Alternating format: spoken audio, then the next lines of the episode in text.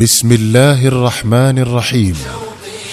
شوقي للقياهم يزيد ولحبهم هتف القصي يا جيل أتباع الهدى أشرق علينا من جديد شوقي يسر جمعية مودة أن تقدم لكم صورا من حياة الصحابة لعبد الرحمن رأفت الباشا رحمه الله. ثابت بن قيس الأنصاري رضي الله عنه. هم قادة الدنيا فمن قادوا ولا عرفوا المحيط. هم أسوة الإنسان في الأقوال والفعل السديد. لا ليس نرضى أن ينادوا من قريب أو بعيد. أو ثابت بن قيس الأنصاري سيد من سادات الخزرج المرموقين.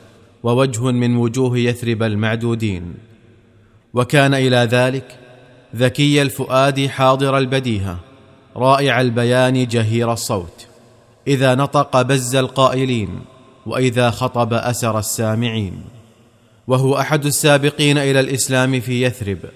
إذ ما كاد يستمع إلى آي الذكر الحكيم يرتلها الداعية المكي الشاب مصعب بن عمير بصوته الشجي وجرسه الندي. حتى أسر القرآن سمعه بحلاوة وقعه وملك قلبه برائع بيانه وخلب لبه بما حفل به من هدي وتشريع. فشرح الله صدره للإيمان وأعلى قدره ورفع ذكره بالانضواء تحت لواء نبي الإسلام.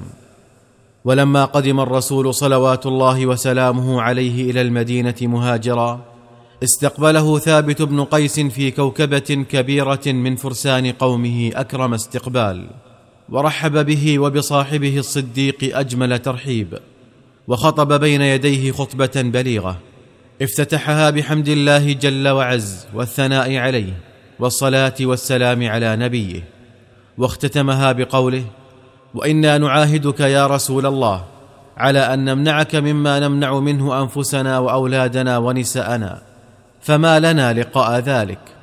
فقال عليه الصلاة والسلام الجنة. فما كادت كلمة الجنة تصافح آذان القوم حتى أشرقت وجوههم بالفرحة وزهت قسماتهم بالبهجة. وقالوا رضينا يا رسول الله رضينا يا رسول الله. ومنذ ذلك اليوم جعل الرسول صلوات الله وسلامه عليه ثابت بن قيس خطيبه. كما كان حسان بن ثابت شاعره فصار إذا جاءته وفود العرب لتفاخره أو تناظره بألسنة الفصحاء المقاول من خطبائها وشعرائها ندب لهم ثابت بن قيس لمصاولة الخطباء وحسان بن ثابت لمفاخرة الشعراء. ولقد كان ثابت بن قيس مؤمنا عميق الإيمان تقيا صادق التقوى شديد الخشية من ربه. عظيم الحذر من كل ما يغضب الله جل وعز. فلقد رآه رسول الله صلوات الله وسلامه عليه ذات يوم هلعا جزعا. ترتعد فرائصه خوفا وخشية. فقال ما بك يا أبا محمد؟ فقال أخشى أن أكون قد هلكت يا رسول الله. قال ولم؟ قال لقد نهانا الله جل وعز عن أن نحب أن نحمد بما لم نفعل. وأجدني أحب الحمد. ونهانا عن الخيلاء. وأجدني أحب الزهو.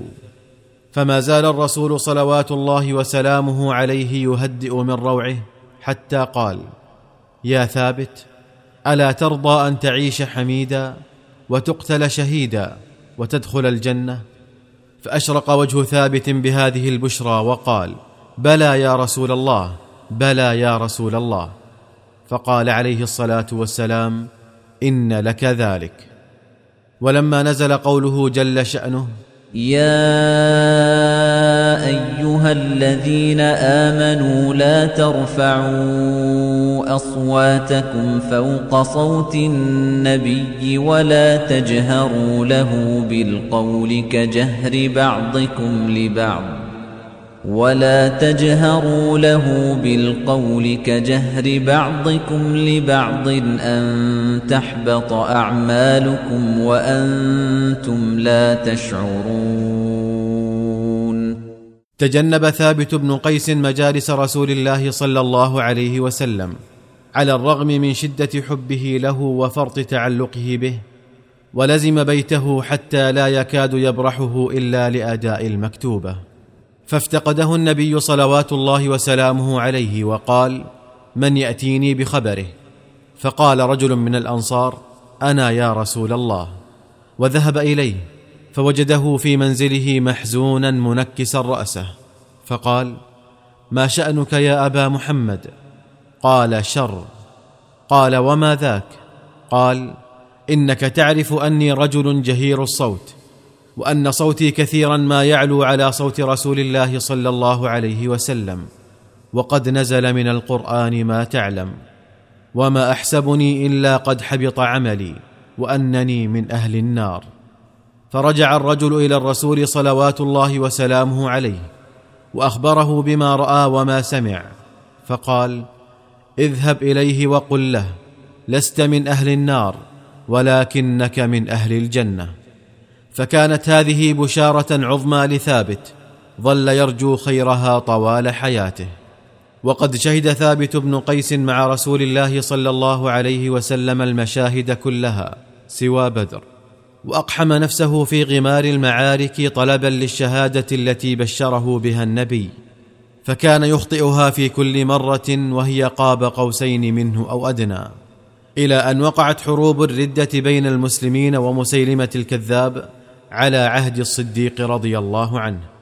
وقد كان ثابت بن قيس إذ ذاك أميرا لجند الأنصار وسالم مولى أبي حذيفة أميرا لجند المهاجرين وخالد بن الوليد قائدا للجيش كله أنصاره ومهاجريه ومن فيه من أبناء البوادي.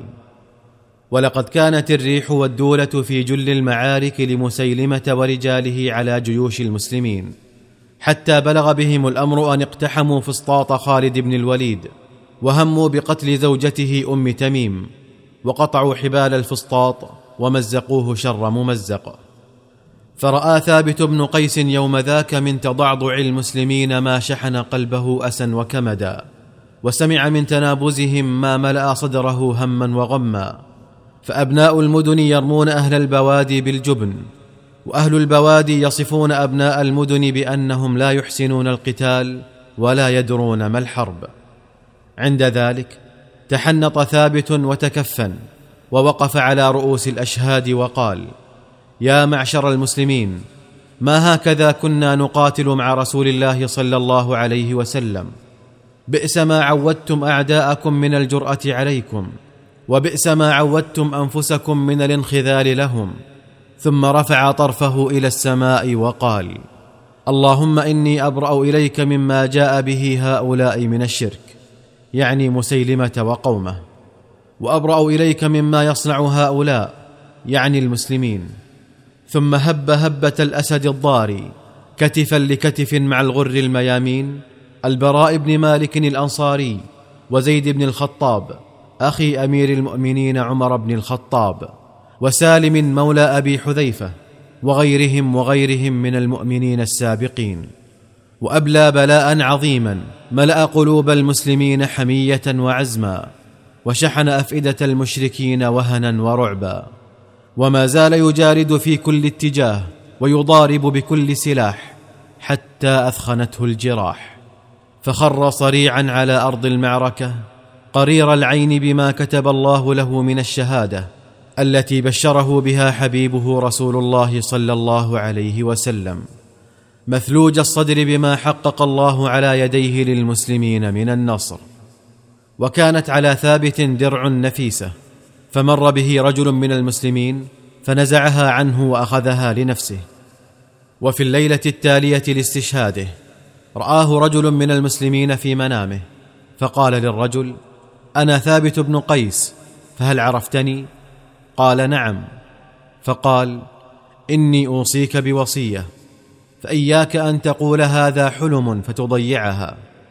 إني لما قتلت بالأمس مر بي رجل من المسلمين صفته كذا وكذا فأخذ درعي ومضى بها نحو خبائه في أقصى المعسكر من الجهة الفلانية ووضعها تحت قدر له ووضع فوق القدر رحلا. فات خالد بن الوليد وقل له أن يبعث إلى الرجل من يأخذ الدرع منه فهي ما تزال في مكانها. وأوصيك بأخرى فإياك أن تقول هذا حلم نائم فتضيعها. قل لخالد إذا قدمت على خليفة رسول الله صلى الله عليه وسلم في المدينة فقل له إن على ثابت بن قيس من الدين كذا وكذا وإن فلانا وفلانا من رقيقه عتيقان. فليقض ديني وليحرر غلامي. فاستيقظ الرجل فأتى خالد بن الوليد فأخبره بما سمع وما رأى. فبعث خالد من يحضر الدرع من عند آخذها فوجدها في مكانها وجاء بها كما هي. ولما عاد خالد إلى المدينة حدث أبا بكر رضي الله عنه بخبر ثابت بن قيس ووصيته فأجاز الصديق وصيته. وما عرف أحد قبله ولا بعده أجيزت وصيته بعد موته سواه. رضي الله عن ثابت بن قيس وأرضاه وجعل في أعلى عليين مثواه. ما أجيزت وصية امرئ أوصى بها بعد موته سوى وصية ثابت بن قيس. بمحمد وبصحبه قد أسس الصرح المشيد. يا شعر أسعفني أفض في مدحهم هل من مزيد؟ سلة الإيمان والتقوى أولو الأمر الرشيد.